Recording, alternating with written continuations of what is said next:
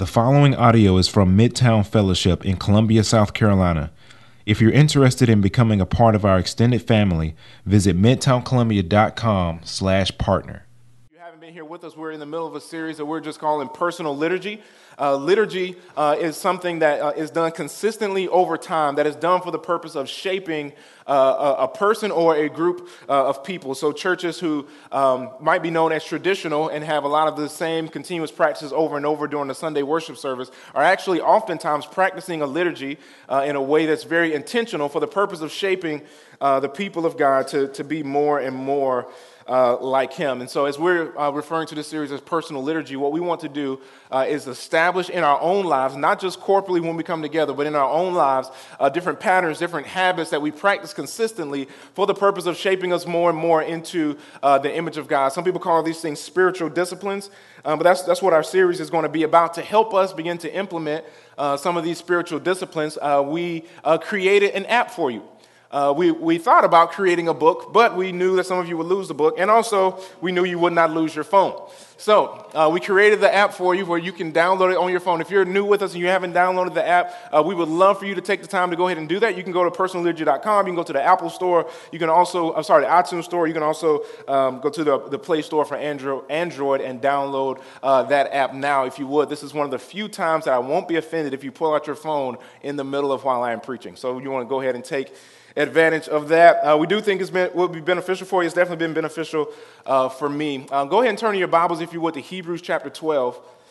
Hebrews chapter twelve is where we'll spend uh, the bulk of our time. We're not going to uh, start there. We'd love for you to go ahead and turn there. We'll, we'll have a few other scriptures that we'll, we'll use before we read that, but the others will be right here on the screen for you. Again, if you can turn to Hebrews chapter twelve. Throughout this series, uh, we've been looking at, uh, well, I guess more so when we started, we were looking at Jeremiah chapter seventeen, uh, verses five through eight. Uh, the the uh, what the, the prophet does here is we'll, we'll read it in a second. It kind of lays out two different types of lives uh, that we have the opportunity to live here on earth. One life that is built on trusting in the Lord. One life that is built on trusting in our own selves. Obviously, these personal liturgies that we will be uh, getting into um, today and through the rest of the series, we believe will, will help us to cultivate a life of dependence on God. That's really what we're, we're after. I hope that you don't miss that with all the different things and different challenges that are here in the app. The purpose of all these challenges is to help us to cultivate a life of full dependence and reliance on God. And we believe in that is when we as people will, will, will prosper and flourish the most. I'll start Jeremiah seventeen, verses five through eight again. Keep your finger right there in Hebrews chapter, chapter twelve. Jeremiah seventeen, starting at verse five. Thus says the Lord, cursed is the man who trusts in man and makes flesh his strength, whose heart turns away from the Lord. He is like a shrub in the desert, and he shall not see any good come. He shall dwell in the parched places of the wilderness in an uninhabited life. What the prophet is saying, that living a life full of that, that is rooted in trust in yourself as opposed to trust in the Lord, the prophet says, is a cursed life. You're like a shrub in the desert. There'll be this, this dryness, this lack of flourishing, this lack of, of prospering that you will experience uh, if you build your life on trusting in yourself, trusting in your own flesh. And then verse seven and eight are set in opposed to verse five and six, or in opposition to verse five and six. Verse seven, blessed is the man who trusts in the Lord. So this man is living a blessed life.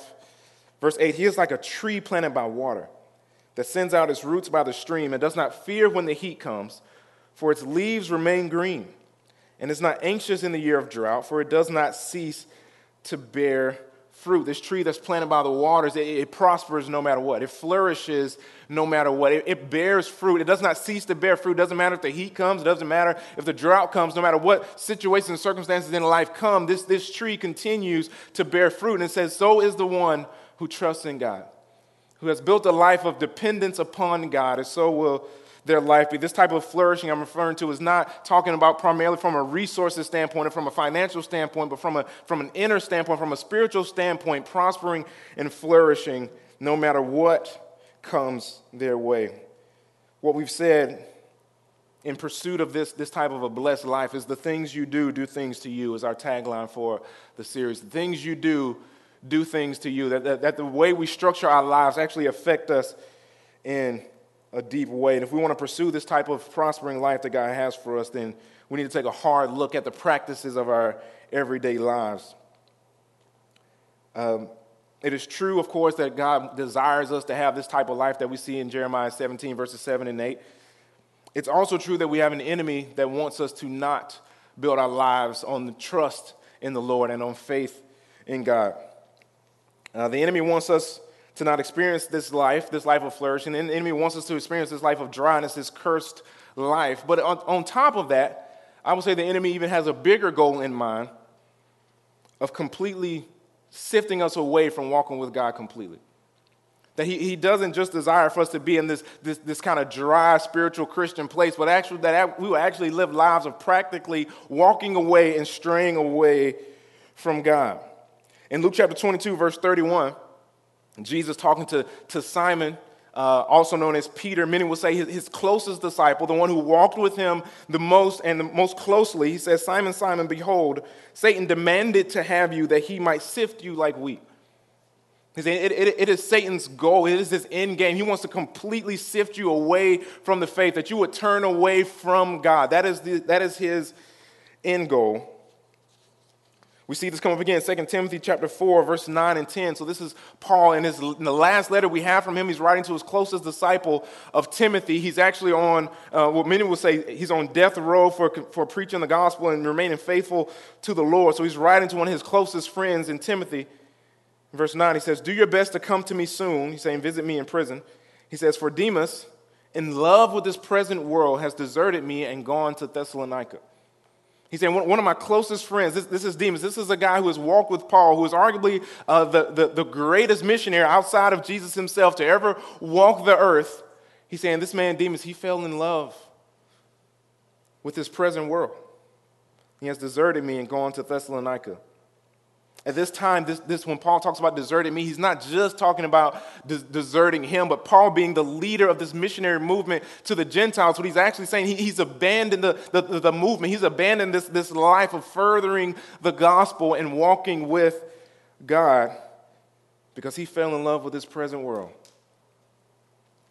This is what the enemy desires for us. And I think in between where many of us are now and where Demas went, is this dry life, right? This life of, of not, this cursed life that Jeremiah talks about, this life of not flourishing and prospering in the Lord, this life that's not built on this trust in the Lord. And if we stay there and progress down that path, I believe we'll find, many of us will, will find ourselves like Demas. Talked to a lady, um, it was probably a few weeks ago, and she was just talking about just trying to um, cultivate health and walk with the Lord. And she said, she said, "Ann, I'll be honest with you. Uh, in twenty seventeen, I basically didn't live like a Christian at all, in all of twenty seventeen. Wouldn't have known it if you don't know her very well. She's, uh, in some ways, well-versed in the Bible, uh, can quote scriptures very well to you. And when she looked back and analyzed, she was like, man, last year, I, I really didn't walk with the Lord at all. The enemy desires to sift us like wheat, to get us to stray away from the Lord. You ever seen that from a Christian before? Maybe somebody you knew a minute ago, y'all used to maybe even study the Bible together, I used to pray together, I used to be walking with the Lord together, and you look back, you're like, what in the world happened? This person is not walking with God anymore. This person has in, in some way seemed to have abandoned the faith. It's one of the saddest things that as a Christian you'll ever see. Heard a story about a guy who uh, runs a coffee shop now, used to be a pastor, and now wants nothing at all to do with the faith. Wants nothing at all to do with, with Christians, with Christ, with God himself. Saw a Facebook video recently of another guy who was, I think, some type of a minister in the church, and he was he was on Facebook telling everybody that they should do what he did and just completely leave the church and walk away. People who, as far as we can tell, were walking with Jesus, it's, it's, you start this process of drifting. Start this, this, this, this process of not living a life built on faith in the Lord. Somehow the fire begins to die out. Sometimes, somehow the zeal that you once had is, is no longer there. You see this coldness develop uh, between them and the Lord, and to the point where they no longer see the point of getting together and gathering with believers. No longer see, see the point or, or, or feel like they, they have the energy or whatever to open God's word and study God's word. It's been months since they've had a meeting, a, a significant time of prayer, just talking with God. Months have passed without these, what we're calling personal liturgies in place, these disciplines, these spiritual disciplines. And now you see them actively walking away from the Lord. I think many of us have taken no time to consider, uh, is that a path that I'm on? Is, is that what my life is leading towards? If you, if you were to look at the, the day-to-day management of my life and the activities of my life, is that the path that I'm actually on? Am I, am I actually cultivating in my own heart, in my own self, a dependency on myself and not a dependency on the Lord? In five and ten years, the path that I'm currently on, does it lead to me no longer walking with Jesus and following him on a day-by-day basis? You think that pastor thought that in five years he wouldn't be walking with the Lord anymore? The, the, the, the man Demas who, who walked with Paul, arguably the greatest missionary ever, you think he thought that he would be falling away at some point? I don't say this to discourage us. I say this to cause us to remain on guard, to cause us to always be considering, what am I building my life on? Is it dependency and reliance on God himself, or is it reliance on myself, on my flesh? As Jeremiah says it. This is incredibly important. Hebrews twelve, verses one through three gives us encouragement. How do we walk this out? How do we endure? Right? How do we live in such a way that in, that in the future we are continuing to walk with the Lord by the power of his Spirit? How, how do we run this Christian race in a way that we endure with our God? Hebrews twelve, verse one. Actually, I'll, read, I'll go ahead and read one through three. Therefore, since we are surrounded by so great a cloud of witnesses, let us also lay aside every weight and sin which clings so closely. Let us run with endurance the race that is set before us, looking to Jesus, the founder and perfecter of our faith, who for the joy that was set before him endured the cross, despising the shame, and is seated at the right hand of the throne of God.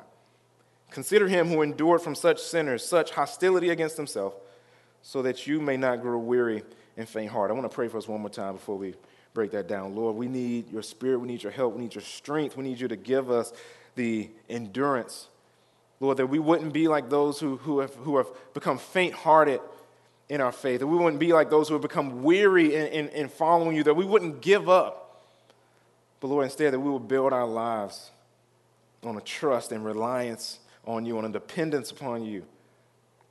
Lord, rid us of our self-reliance, rid us of our desires to cling to things that hold us back from that. It's in Christ's name I pray. Amen. We're gonna look. I'm gonna read uh, uh, the end of verse three again because I think this gives us a look at the purpose of this of this passage of Scripture. He says, "So that you might, so that you may not grow weary and faint-hearted." So that's that's the author of the Hebrews' goal for this for this part of Scripture right here, that we will not grow weary, that we will not grow faint-hearted. I actually like the way the, the New American Standard Bible uh, translation says it. It says, so that you will not grow weary and lose heart. So that you will not grow weary and lose heart. This phrase, to lose heart, means to basically give up. It means, means, means the life, the energy, the push, the drive that you had uh, to, to, to follow the Lord, that that would not go away. This verse, this, this passage is for anybody that's lost encouragement in the faith. Anyone who just feels tired of having to fight to rejoice in the Lord, or feels tired of, of what it means to fight to follow Christ. Every Christian in the room who has felt fatigued spiritually in some ways, every Christian I've ever felt, felt maybe even exhausted spiritually, like I, I don't feel like I can continue to do this. Tired of fighting and struggling and wrestling with the same sin over again, and tired of going to God, repenting of the same thing over and over again, tired of trying hard to do better next time. Not sure if you've ever been there, but I'm sure, I, I know I have, for sure. I think this spiritual exhaustion is part of what it looks like and part of what it means to be that shrub in the desert that Jeremiah seventeen talks about, where it feels com- completely dry, it feels fruitless, it feels lifeless in many ways. That's not what God desires for his children. Let's look at what we can do to fight against this weariness through the power of the Holy Spirit. Verse one, therefore, since we are surrounded by so great a cloud of witnesses. So this is going to, verse one is going to give us a call to endure, to run this race with endurance. So I got to explain what that cloud of witnesses is first. So in chapter eleven, don't have time to read it now. Write it down. Go read it on your, old time, in your, on your own time later. It's a very amazing passage of Scripture. It's what many people call the hall of faith. And what you see in the in the Hall of Faith is these these these believers in the past, these Old Testament believers who can who faced, many of them, all types of difficulties. Some of them faced death. It talks about Abraham, right, who God was was testing to see if he'd be willing to sacrifice his own son to him before God stopped him from doing that. It talks about the prophets who knew if they continued to prophesy and continued to stay faithful in the Lord that they would be killed by their own people, but yet they remained faithful, but yet they endured in the faith. Verse one says, therefore, since we are surrounded by so great a cloud of witnesses, he's saying, hey, hey, think about the legacy of those in our faith who have endured in this faith. Bear in mind that the, the, the, the stories that they have and the faithfulness that they have shown. These people who, who are these, these walking pictures of what it means to be the tree that is planted by water that does not cease to bear fruit. Hey, remember these brothers and sisters that have endured in the faith before us. And while doing so, pick back up in verse one, let us also lay aside every weight and sin which clings so closely, and let us run with endurance the race that is set before us. The Bible refers to our Christian walk in, in several different ways. One of the ways it refers to it is as a race. Uh, that the, that, the, that the, the way we, we walk with the Lord, the way we live for him is, is, is synonymous in some ways to, to a race, where we have a goal of knowing God more and more, and we're straining, we continue in, in, for our whole lives, training ourselves to be able to run towards that goal. That's what the author of Hebrews is using today. He's saying, he's referring to our Christian faith as a race. He says, let us lay aside every weight and every sin which clings so closely. Did you catch the distinction that the author of Hebrews made right there? He said there's two things that we need to lay aside. He says sins and weights. So sin, I think if you've grown up uh, in church culture, you have some idea of what sin is. Sin, sin is this, uh, the, the Greek word is uh, hamartia. I believe I'm saying that right. Uh, it is a it is a word, it's an archery term, means basically you missed the mark. You aimed at something, but you missed. Right? So sin is anything that we see in the Bible that God says, no, this is off, this is wrong, this is universally wrong. Things like uh, gluttony, things like jealousy, like these are things that, that God is saying, things like, like being dishonest and lying. These are things that God says are wrong. These are sins. But that's not the only thing he says that we're to lay aside in Hebrews chapter twelve. It does say lay aside the sin, but it also, let us also lay aside every weight and sin which clings so close. So that word uh, weight is a, is a word that means hindrance, something, something that might hinder you from, from pursuing what you are actually pursuing. This creates a category for us that I think many times we don't think about as much as we should, that for us there, there are oftentimes weights, there are oftentimes things in our lives that aren't specifically spelled out in the Bible as sin, but yet they still hinder us in our race as we pursue knowing God more and more, and we pursue loving him more and more. The author of Hebrews is referring to them as weights. There are things that are objectively sinful for all of us that we need to lay aside, but there are individual specific things in each of our lives as well that, that tend to weigh us down, cause, cause us to feel fatigued, cause us to feel this exhaustion that I spoke about earlier, that need to be laid aside, the author of Hebrews says. The diagram that we have Uh, that we've been sharing uh, throughout the uh, throughout this series uh, is a way of looking at consistent uh, patterns or, or actions in our lives. We have here uh, on your right, uh, you see the arrow pointing in one direction and, and the word spirit there. Those are the, the habits in that section, or the practices in that section are, are practices and, and activities that we engage in that, as uh, Paul in the book of Galatians calls, sows to the spirit. Things that things that are done uh, that through the power of the Holy Spirit grow us spiritually, cause us to thrive and spurge, uh, flourish Uh, spiritually. And on the other side, you see the flesh, practices that we have, that we practice consistently, uh, that are sinful, that are harmful to us spiritually, that lead us away from God. And what we said was, we believe for a lot of our people, we have a few things that we do that, that point us towards the Spirit, or so to the Spirit, things like praying, things like reading the Bible, things like coming to, to worship gatherings that are in our lives that we do consistently. But we also have some things in our lives that we know are sinful. Many times we're, we're fighting against those things and looking to repent from those things, but most of the things that we do kind of fall into this middle category where we say, it depends. Like, it, does this sow to the flesh or sow to the spirit? Well, it kind of depends. Like, for example, watching a movie, right? It can be a good thing, a, a, a blessed thing for, for, for me to sit down with my family. We're going to have a movie night, and we're going to enjoy each other's fellowship as we watch this movie together. It could be a very uh, blessed thing that, that is good uh, for us as a family. Or You could watch a movie because you're hoping that there's something that your flesh can cling to or feed off of, uh, something that your, that, your, that your flesh might lust after in a movie. So it, it kind of depends. Watching movies, well, what's uh, what's the movie about? What's in the movie? How, how much time are you spending watching movies? There's a few different questions that we need to ask for this in, it, this it depends category. Things like hanging out with friends. Well, it depends. What are you going to do with your friends? Right? Is, is this something that is good and productive and for your Uh, spiritual thriving?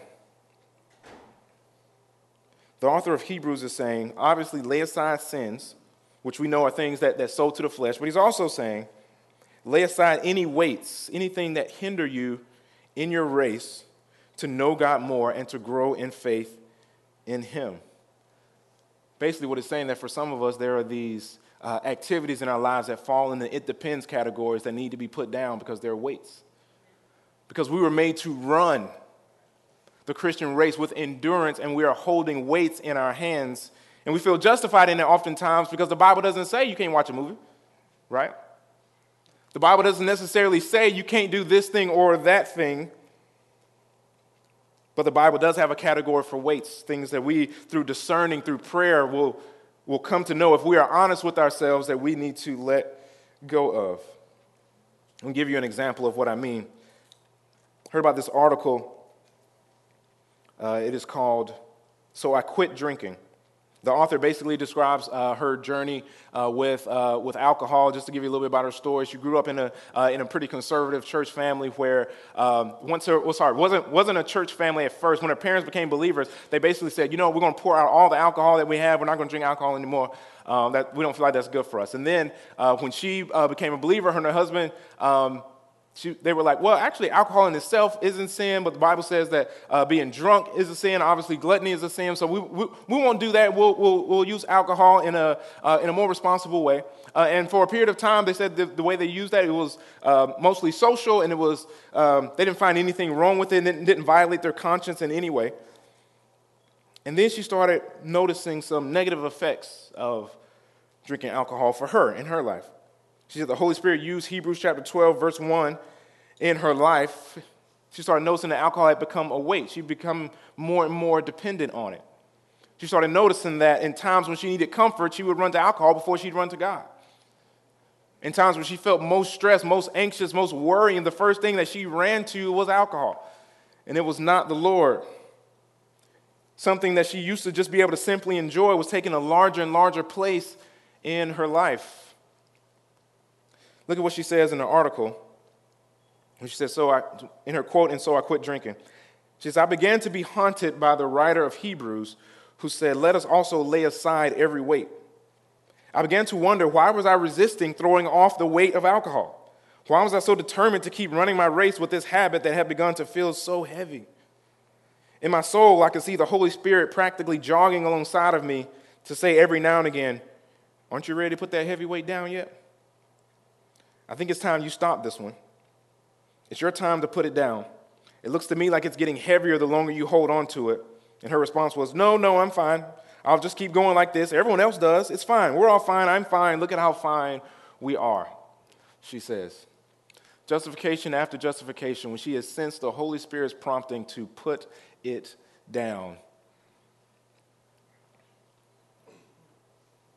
She refers to the prompting of the Holy Spirit, the conviction of the Holy Spirit, like a firm push of a masseuse. I'm not sure if, how many of you in here have had a, a massage, specifically a deep tissue massage before, but basically what they do is they'll find a knot and they'll just apply pressure on it and apply pressure over and over, go over and over and over until it releases. And there's this, when that, when that release happens, it's, it's usually painful at some point, but after that it's like, oh, I actually feel better. I actually feel better now. I actually feel like something was lifted off of my shoulders. That's how she refers to this Holy Spirit prompting her to put down alcohol because it had become a weight for her. It was difficult for her to do. It was painful at the time. She didn't, she didn't want to do it, but afterwards there was this release of, I actually feel a lot better. I'm actually able to run a lot better now. What are the weights in your life? Is there anything that the Holy Spirit has been pressing you to let go of while you just keep responding, no, I'm fine. Everyone else does this, I'm good. No matter how much it slows you down, no matter how much it weighs you down, no matter how much it makes it harder for you to run the race that has been marked out for you by our God, no, I'm fine. Everyone does this. For me, this one might sound strange to you. Uh, it's actually uh, staying up too late at night. Uh, I'm naturally a night owl. Uh, I have three kids, and one of them turns four months old today, so I'm always tired, right? Amen from the parents in here. Thank you. So I'm always tired. But at the same time, I, I feel this tendency to, like, what, what I've always done for most of my life is, like, I, I, I kind of get my alone time at night. Everybody else is in bed. I can get a lot of work done. At that time, I can kind of decompress from the day. I'm an introvert, but my job calls me to be with people and around people all the time, so I just crave this time to myself, this, this decompressing time to myself. But when I do that, I don't wake up when I should. And I'm not spending time in the Word. I'm not spending time in prayer for people. At times, I've often told I will spend time in prayer for you. Staying up too late is a weight for me. It's something I need to continuously fight to put down. Y'all know how it is. You, you, you're there by yourself. You get on YouTube. Next thing you know, it's been two hours, right? It's a weight for me. I'm tired in the morning. I don't get that, that, that quiet time in that I need to get in before my kids wake up, because it's not happening after that. Is it a sin to stay up late? No. But for me, it's a weight. So I need to be more disciplined in putting this weight down and going to bed earlier. Why? Because it's a weight, and I was made to run in pursuit of God. And it is foolish for me, hear this, and it is foolish for me to hold on to anything. That is truly my life's purpose. It is foolish for me to hold on to anything that will weigh me down when I was made to run. That's foolish. What are the weights in your life? Maybe I should back up for a minute. Have you ever even taken the time to analyze, are there things in my life that the, in my life that the Bible doesn't particularly call sin that is actually weighing me down? Have you ever taken a second to just ask that question? Do you have a, even have a category for, hey, is this thing that God allows me to do, is it actually harmful to me? I think for many of us, when we start having conversations about things that the Bible isn't specifically clear on and saying um, this is sinful for everyone, we always get this pushback when we challenge people on it, right? There's always, there's always this pushback. No, the Bible didn't say that. No, you're being, you're being legalistic. No, you're being judgmental. No, I'm trying to help you to run like you were made to run. You were made to run, and you are holding on to weights, and you are clinging to them when God created you to run after him. This is not being judgmental. If you're running a race and you're holding on to a weight and I tell you to put it down, that's not being judgmental. That is loving you and calling you to live as you were designed to live. One of the pastors at our Lexington church, he was saying for his, it's football. He likes to check, uh, he's a Clemson fan, he said, he said I like to check the, the websites about the recruiting that's going on. He said, I, I will get mad way before the season's even started because this recruit says he's leaning towards another school and not the school that, that I want him to go to, and it's affecting my day, it's affecting my joy during the day, and that's not even counting when the, when the season actually comes. It's on his mind, he said, when he's on his date with his wife. And if things aren't going well, it affects his countenance. That's a weight he needs to put down. He said, so now he has, there are some websites, some sports websites where he's just blacklisted. It's like, no, I don't, I can't go to those sites. It's not good for my heart. It's not good for my race. It's not good for me, who, someone who was created to run after God.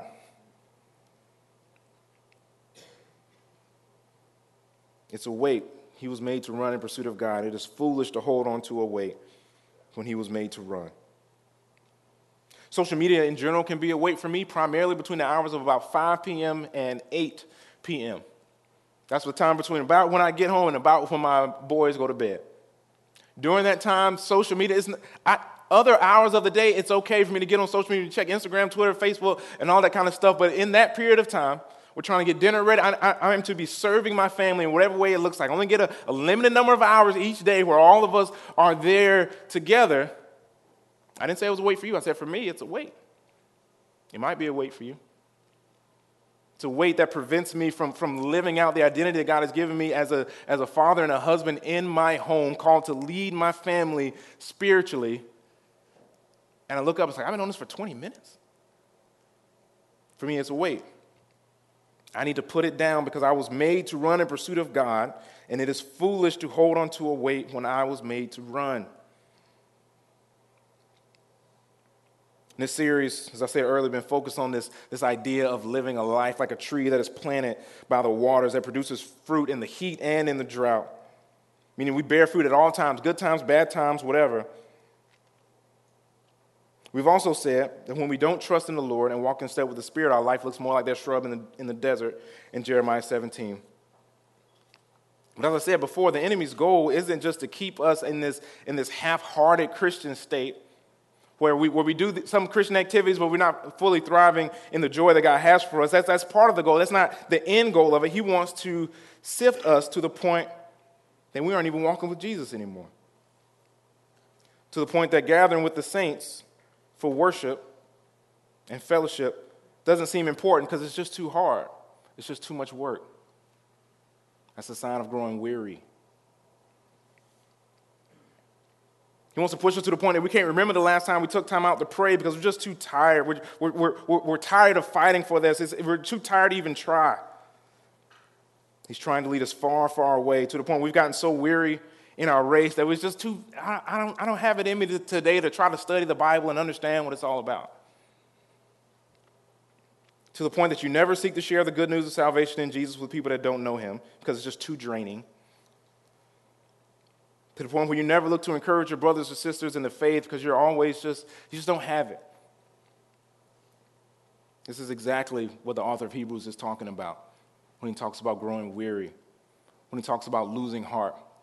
This, this, this ongoing straying away. Wherever, any time, if any time someone is calling you to some act of spiritual discipline, what you always say is you're too tired, you're too exhausted to do any of it, you've grown weary, you've lost heart. And God is calling us to turn away from that.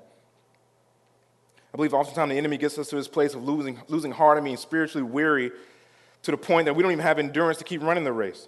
And it's not because he has overpowered us.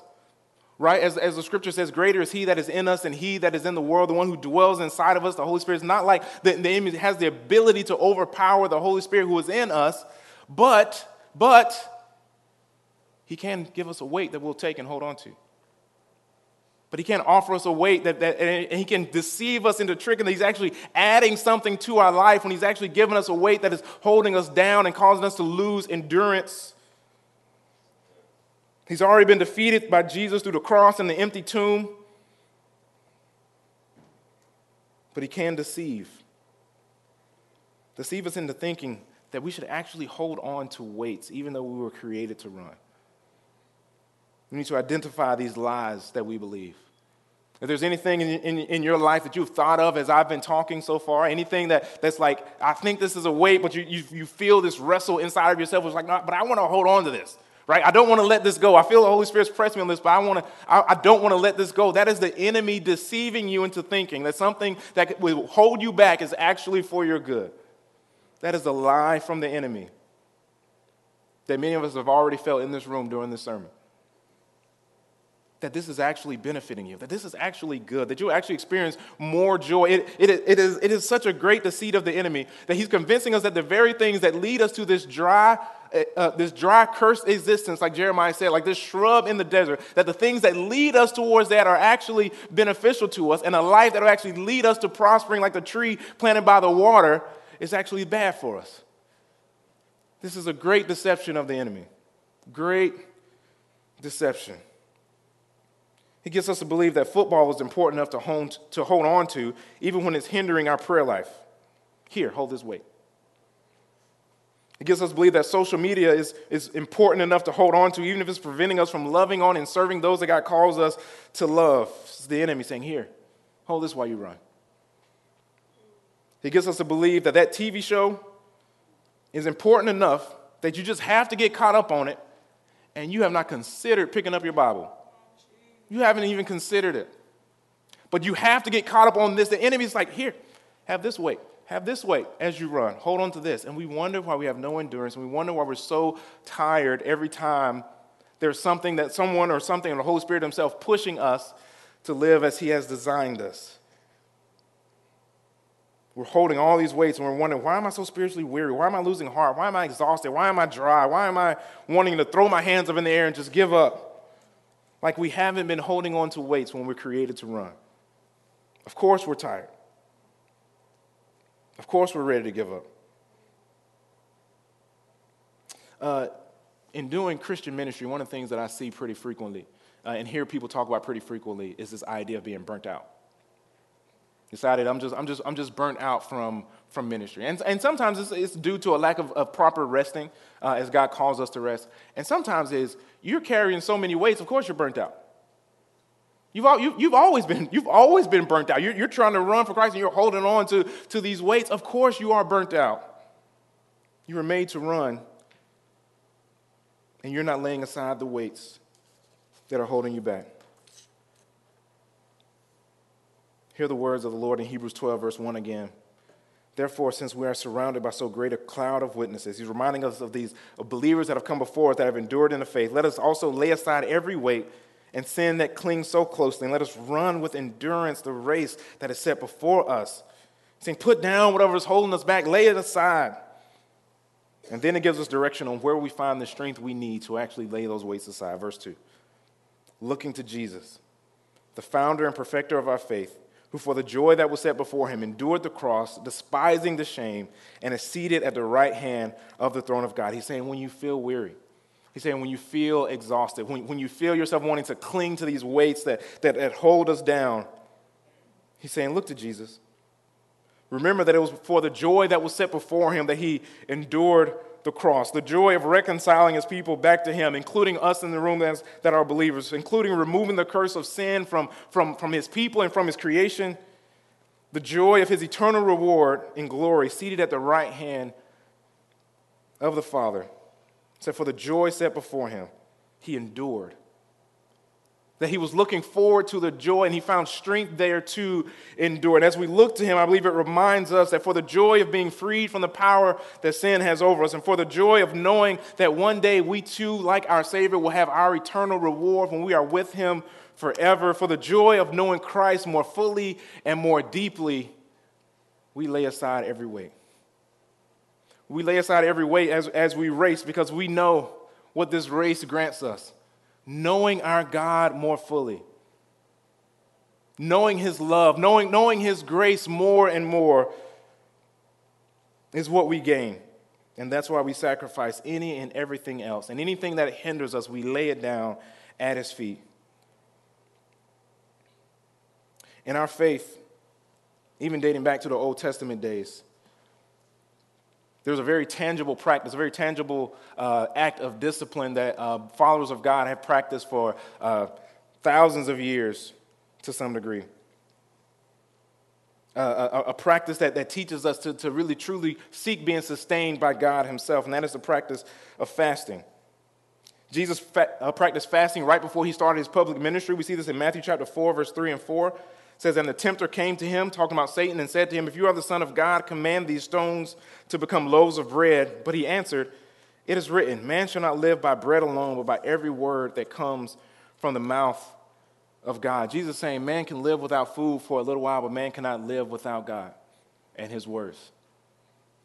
Fasting is this practice of denying ourselves of something that we desire to have, something that, that we have clung to very closely, in pursuit of knowing God, in pursuit of reminding ourselves that this thing is not ultimate, this thing is fine, this thing is okay, it's not ultimate. I, I am willing to sacrifice whatever it is that I might know Christ more, that I might fellowship more deeply with Christ. I heard one pastor refer to fasting as a way of strengthening our say no to self muscles.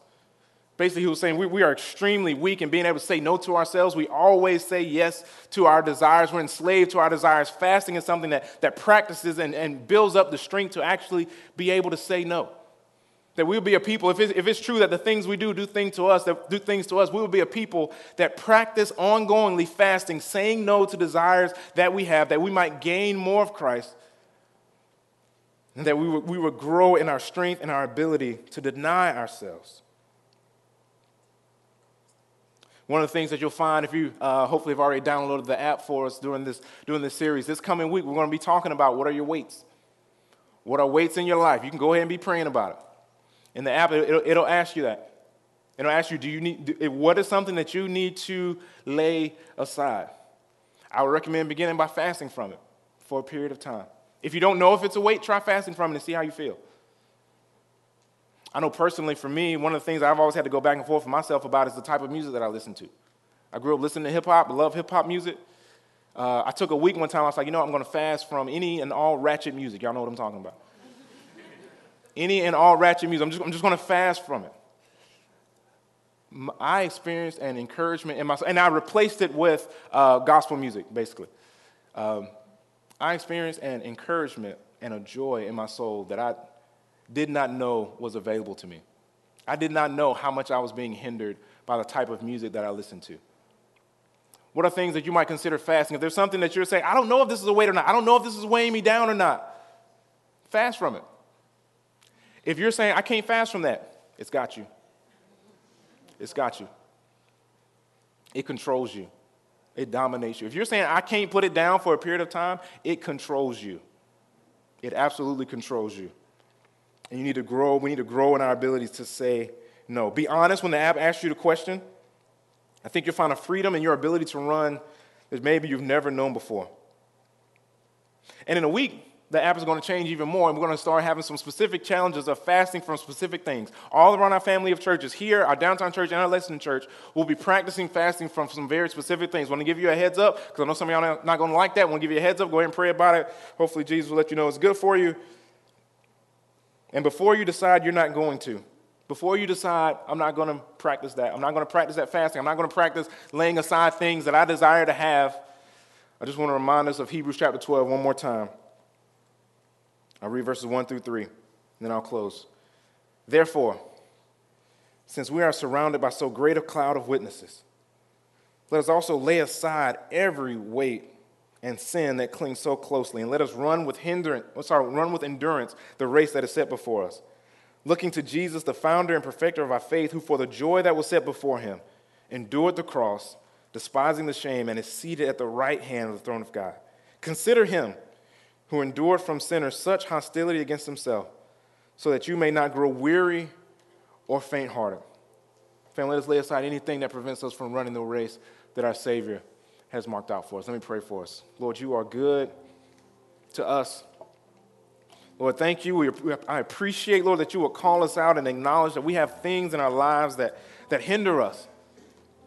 Lord, that, that slow us down, that weigh us down, that make it harder for us to endure. God, would you give us the, the, the strength, Lord, would you give us the courage to be able to say no to anything that hinders us, anything that holds us back, anything that weighs us down, Lord. Lord, that, that, that, that inkling that we feel, that, that urge that we feel to say no, to, to letting go of things that we've held on to for so long that have been wasting our lives, Lord, would you, would you propel us to, to be able to say no to those things?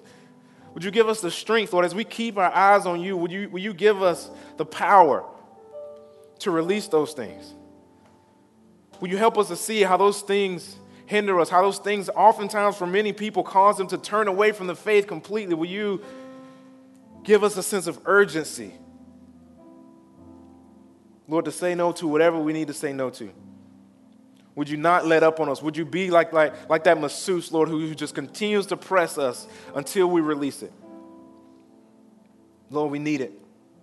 We need it so much. We're not going to be able to do this on our own. We're grateful for your Holy Spirit that lives inside of us, that empowers us to live this out. It's in Jesus' name we pray. Amen.